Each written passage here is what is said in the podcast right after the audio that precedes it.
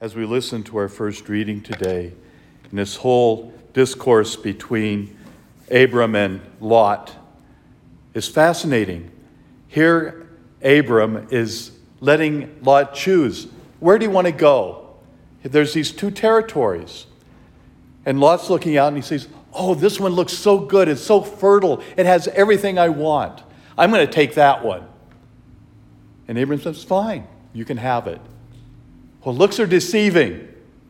Here he thinks it's so precious, and it's nothing but evil, filled with evil. And I think that's what we see in our own lives. We can see this thing that looks so wonderful. It's so great. I got to have that.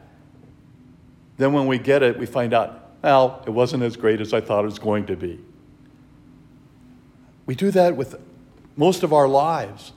We keep anticipating something that is so wonderful and great, and I'm going to enjoy this so much, and we find out it's not really as precious as we thought. Which comes to the Lord with the swine and the pearls.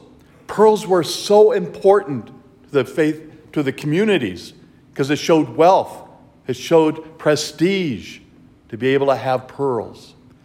And the swine, they were unclean. They were kept as far away as possible.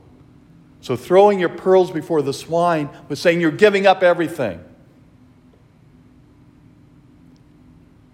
Don't feed the dogs. And the dogs were not the domestic dogs were one thing, but he's talking about the dogs that were filthy, that were destroyers. And he's saying, you need to adjust your life. Don't be like the dogs. Be filled with life and hope. And that's how we should live our lives with great hope, anticipation of what is yet to come. The greatest thing that we celebrate on earth is nothing compared to the joy of being in heaven, of sharing God's presence in our lives completely, without any distractions, always being in His love and His, His grace. May we be open as we celebrate the Eucharist, the closest thing we come to Christ Himself, because He gives Him Himself to us in His wonderful sacrament.